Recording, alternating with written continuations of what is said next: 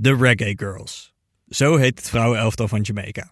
Het is sowieso de beste bijnaam van alle teams die deze zomer op het WK vrouwenvoetbal uitkomen. Dit is de eerste keer dat Jamaica zich heeft geplaatst voor de eindronde van het toernooi. Jamaica is meteen ook het laagst geplaatste team van het hele WK. Het is eigenlijk al een gigantisch wonder dat ze de eindronde überhaupt gehaald hebben. Want ze hadden jarenlang nul financiële steun van de Jamaicaanse voetbalbond. Voor de beslissende wedstrijden hadden ze niet eens een trainingskamp. Niet eens een trainingskamp. Maar toch kwalificeerden de Reggae Girls zich. Dat gebeurde in oktober 2018. En daarover wil ik graag een verhaal vertellen. Mijn naam is Sam van Raalte en welkom in de wereld van Vice Sports.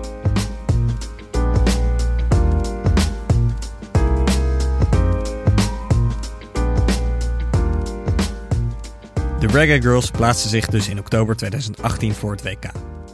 En de Jamaicaans international die toen de beslissende penalty binnenschoot, die woont helemaal niet in Jamaica. Zij heet Dominique Bont-Flasha en ze woont in Eindhoven, want ze speelt bij PSV.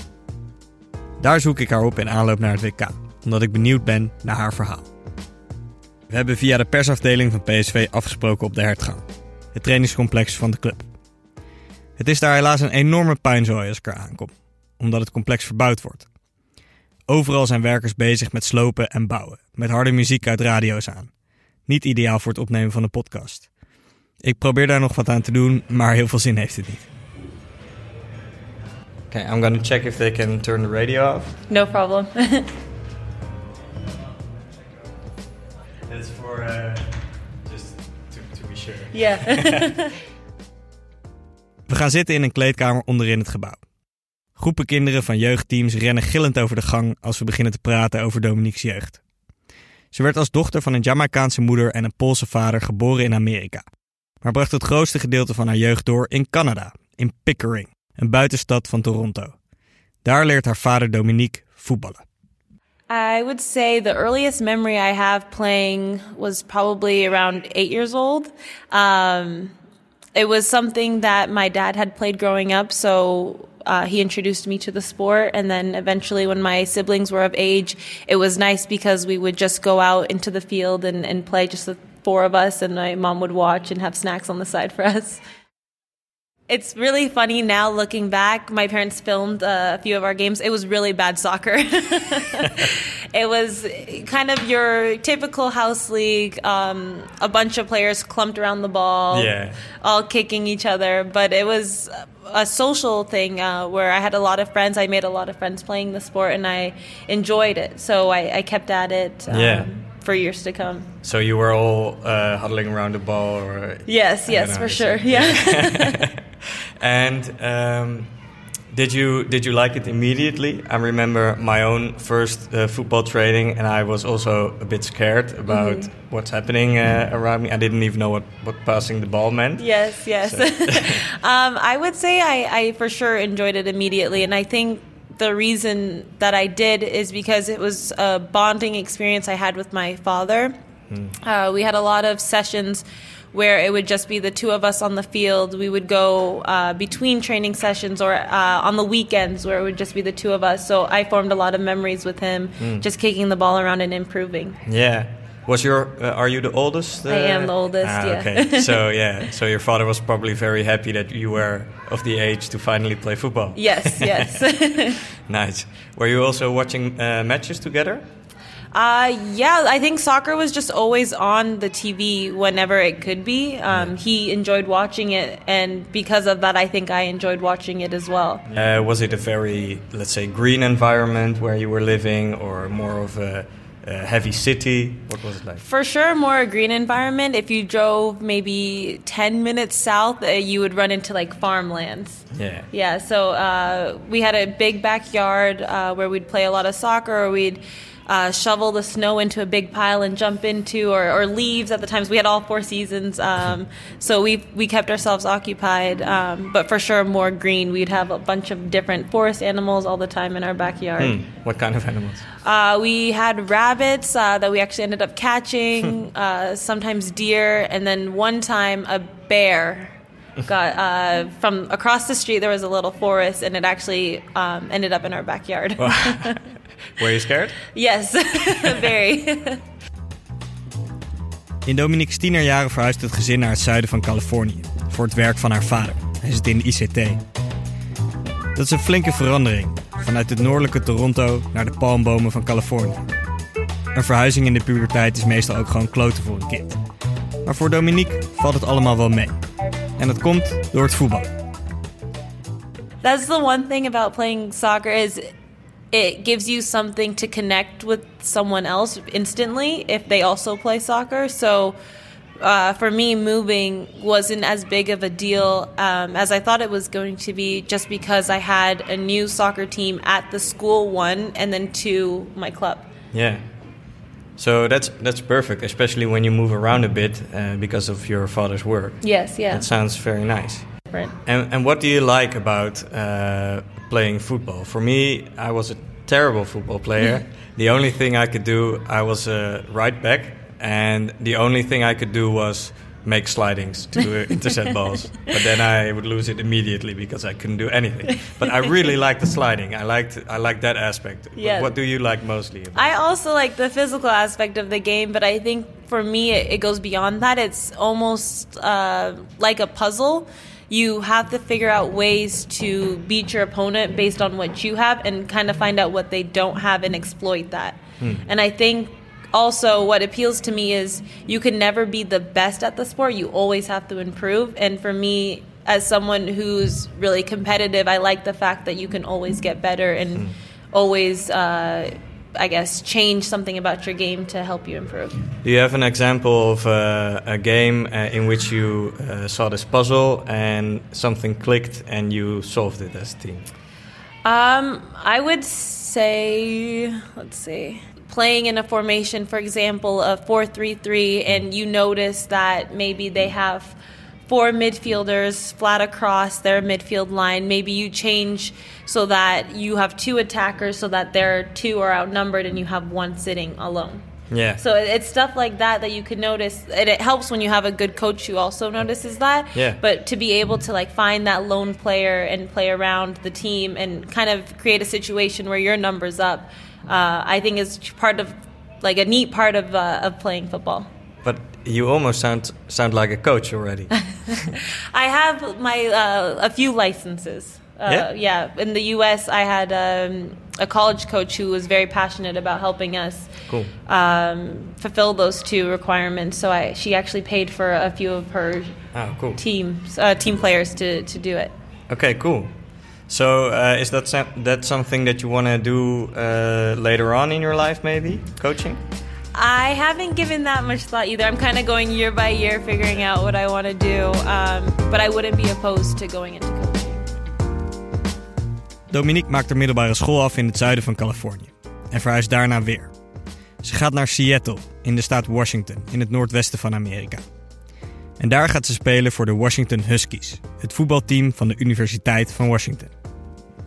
I really enjoyed the team there. I think I learned a lot from the coaching staff, from my teammates, and, and from myself. Yeah. And it's always tough uh, living away from home, so I think I grew in maturity a lot during those four years I was there. Uh, can you give an, an example of something you grew in that uh, period? Yeah, um, I think independence is a, is a big one. So for me, going into college, I was really nervous to do things on my own, to go to a restaurant alone or go to a doctor's appointment alone.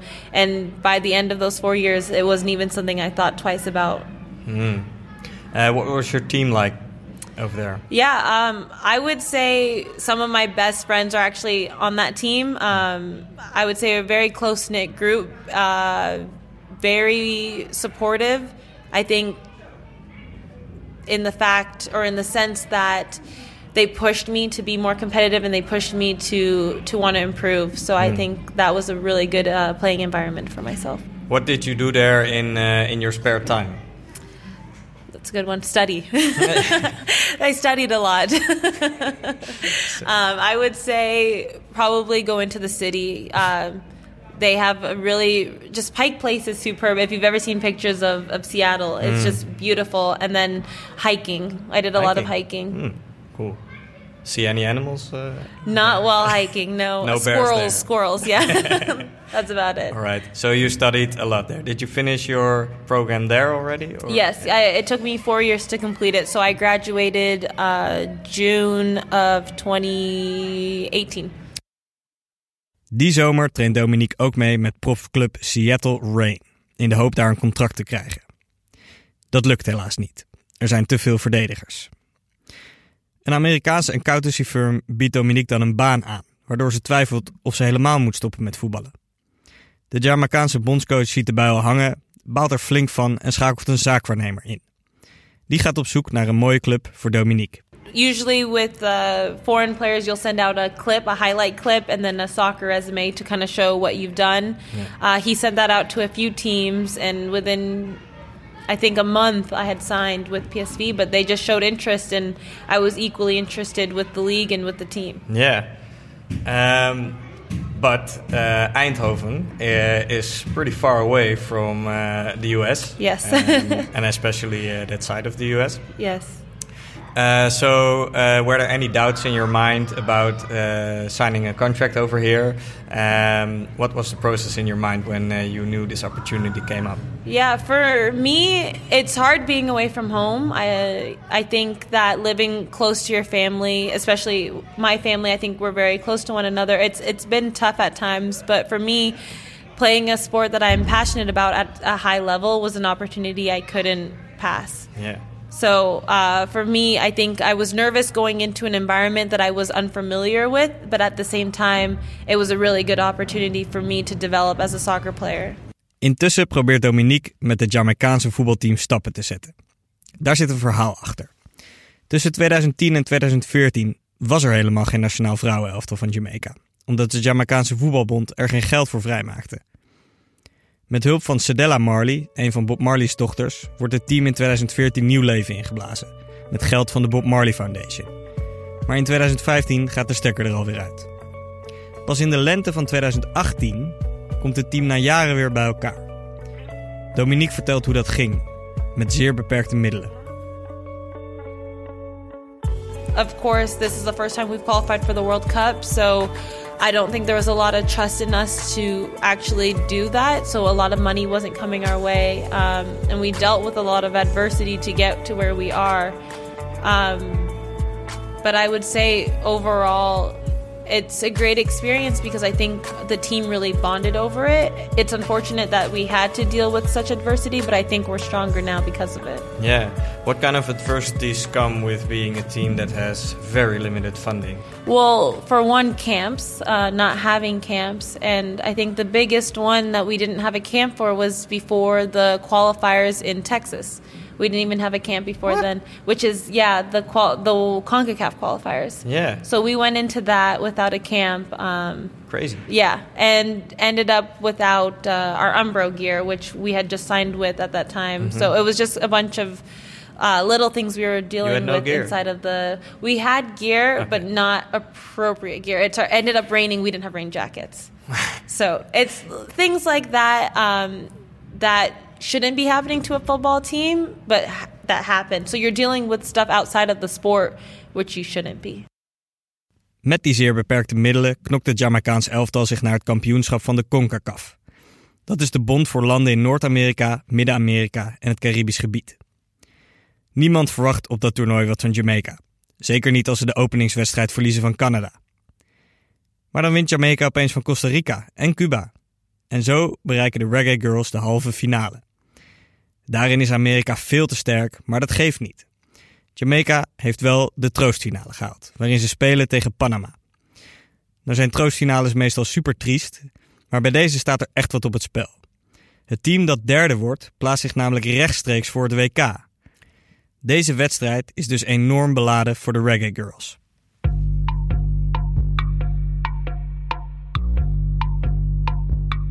I think that was probably the craziest match I've ever played in. Um, it was the highs of highs and the lows of lows all in one match. I think we scored first, um, feeling very confident in our ability. Uh, went into halftime. They evened it up in the second half, so we went into um, overtime.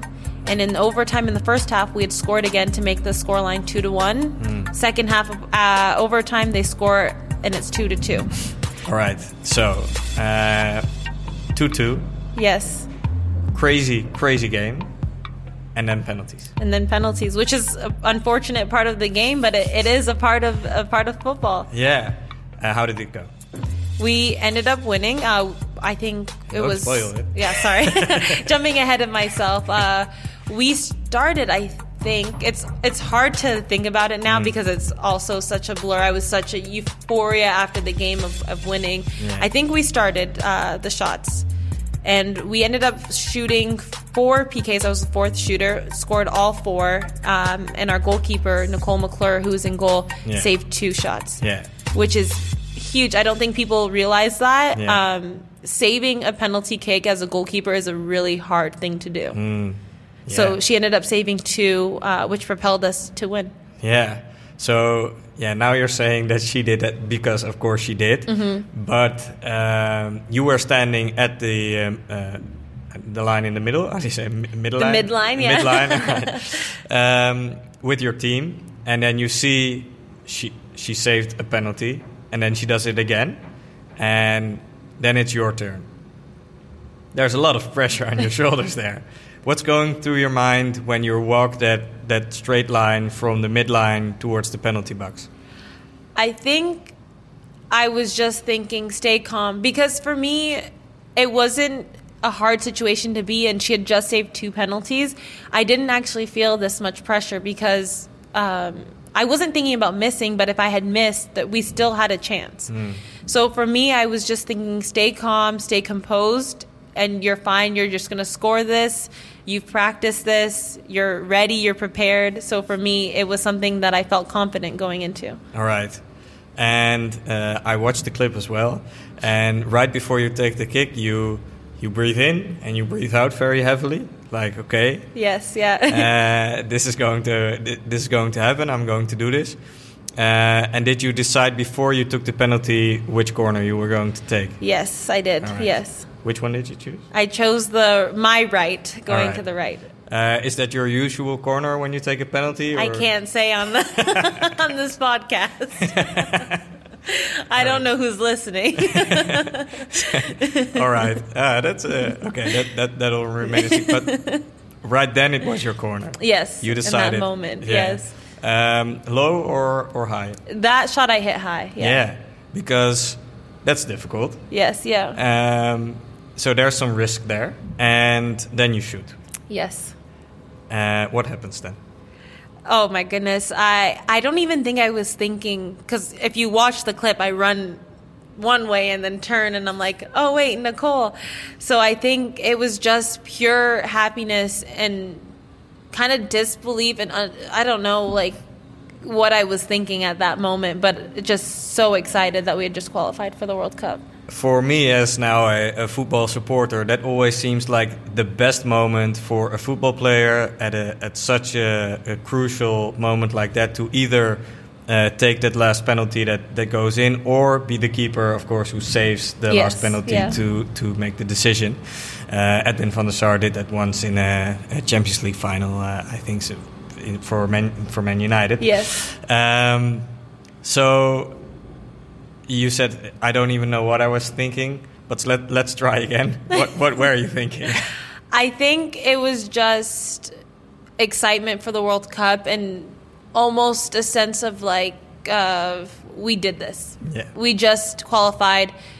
I'm here with my team. Let's celebrate. Yeah. Yeah. So let's celebrate. Yes. How did you celebrate? We just spent the evening, so we had the award ceremony um, on the field afterwards where we collected our third place medal um, and then spent the night together in our hotel at the Westin. We stayed, uh, and basically, we were, weren't allowed to have these cookies the whole tournament, and we all are allowed to have cookies at the end. These huge cookies, like this big. Chocolate chip cookies or Uh, they had a few different kinds. Uh, I had a chocolate chip cookie, classic. So was there drinking also, or We did have uh, champagne, but we Alright. didn't go crazy. Yeah. All right. And was there any place to party except for the hotel? Or I think everything was closed Yeah. outside. So you partied in Noto. Yes. And, and, how did you party? What did you do? I think we just were content being with one another. Um, first, the celebration was in our locker room uh, mm. prior to the game. And we were basically just, we sang the national anthem. I think mm. it was just a huge, yeah, we were just very proud to be Jamaican at that point. Um, and played music and danced and yeah. just celebrated with one another. And we were just content being with the team and our and our coaches. Uh, yeah, what, what's a uh, Jamaican party like? Uh, then is there a lot of dancing, a lot, a lot of dancing for sure. Uh, Jamaican music as well. Yes, yeah. Uh, uh, dance hall music or dance hall reggae, yeah. Yeah. do you like reggae? I do like reggae. Yeah, I think we have a heavy influence of that. Yeah. my mom coming from Jamaica, we listened to it a lot growing up. Which reggae artist? a lot of Bob Marley, I would say. Yeah, Buju Banton. Yeah. Yeah. Did you uh, did you smoke weed when you were younger? No, no. It's actually illegal in Jamaica. Yeah. really? Yes. Oh, I didn't even know that. Uh, stupid question. uh, I did, really, I didn't yes. even know that. It's interesting. All right, so um, there's of course the party, and there's I think this great feeling of we, we did this. We we made you you made history. Yes, yeah. Um, literally like it's something that people say often uh, yeah. but you really did it you know?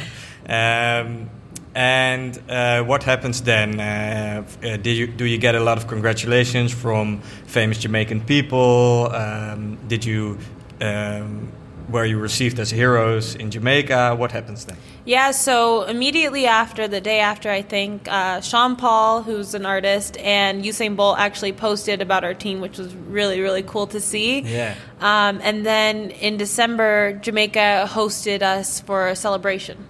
Hmm. Yeah, and unfortunately, I couldn't go. Um, I was still playing games here with PSV, ah. um, but my team had an awesome time. collected a few keys to some cities, um, but it mm. was a, an unbelievable experience. And from the videos I saw, just a really cool sense of community among all the Jamaicans who, who came out and supported them. And your mother, uh, since you're a Jamaican national team player as well, and you had such a big role in their, the first quali qualification for the World Cup.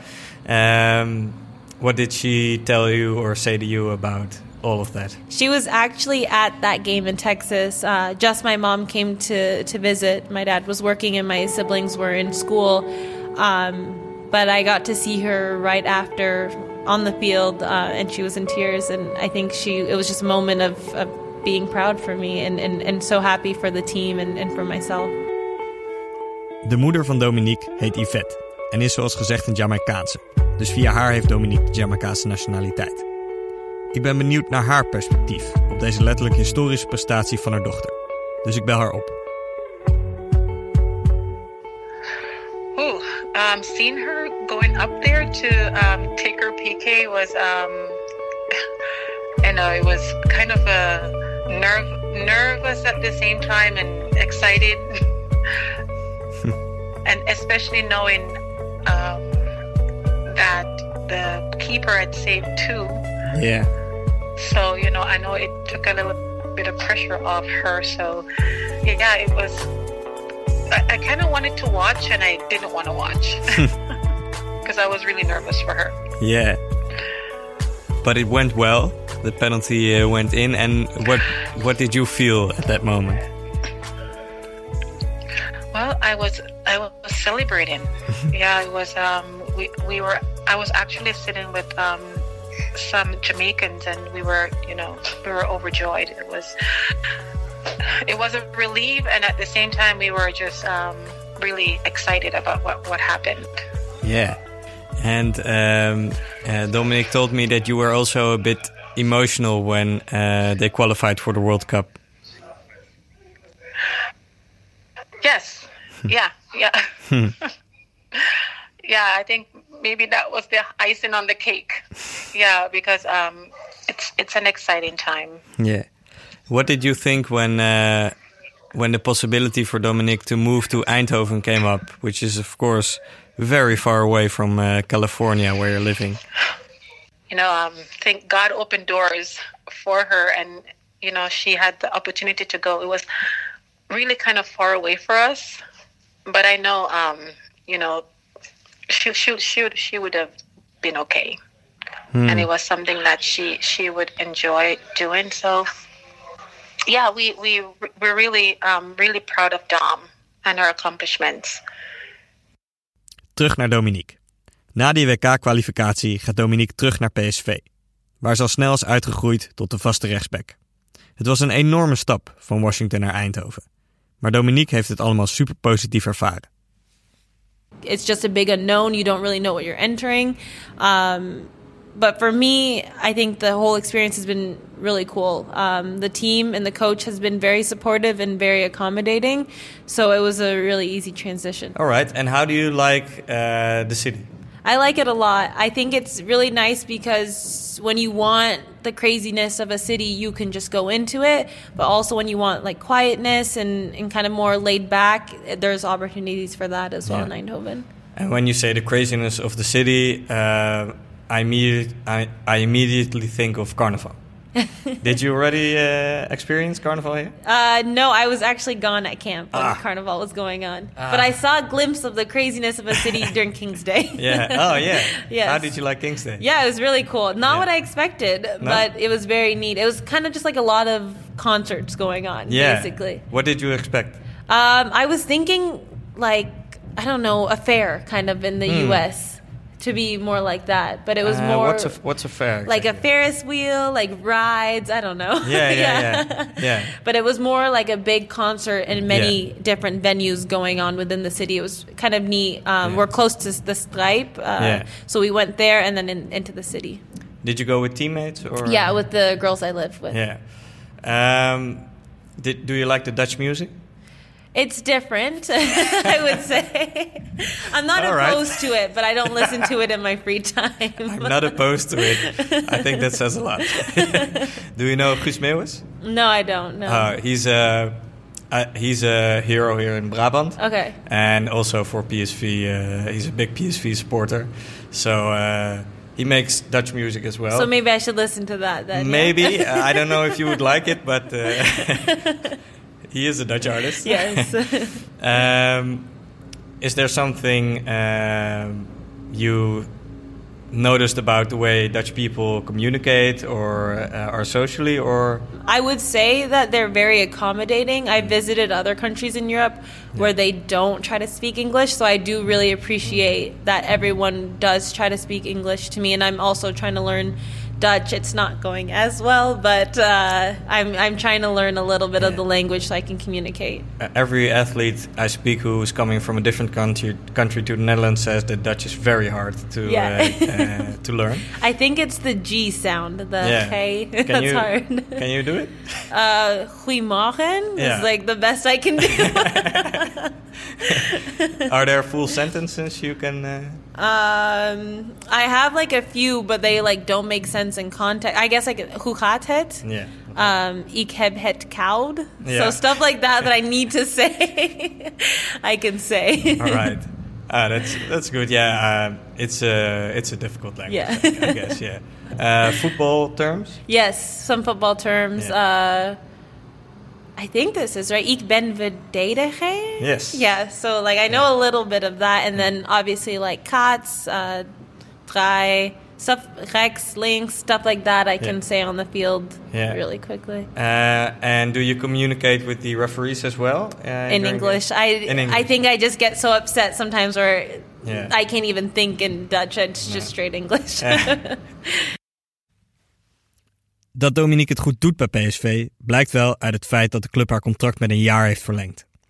Volgend seizoen voetbalt ze dus ook nog in Eindhoven. Maar eerst dat WK. Zoals ik al eerder zei, is Jamaica het laagst geplaatste team van alle teams op het WK.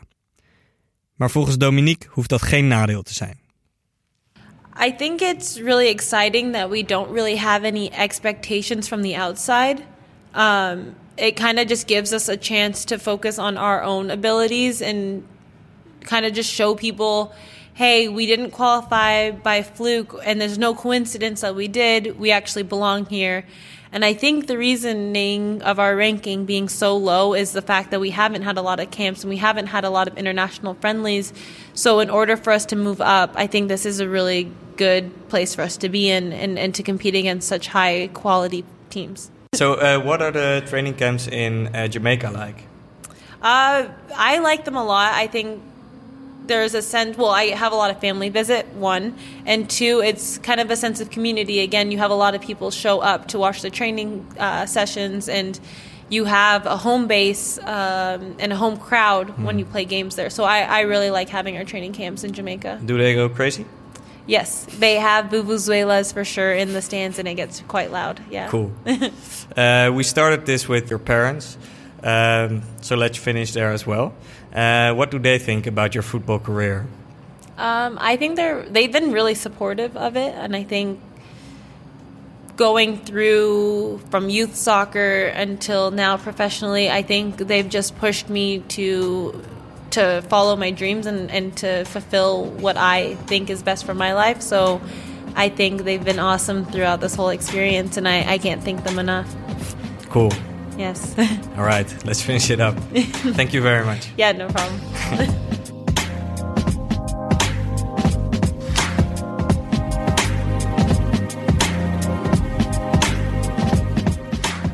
Na het interview lopen we de bouwput weer in en zeggen we gedag.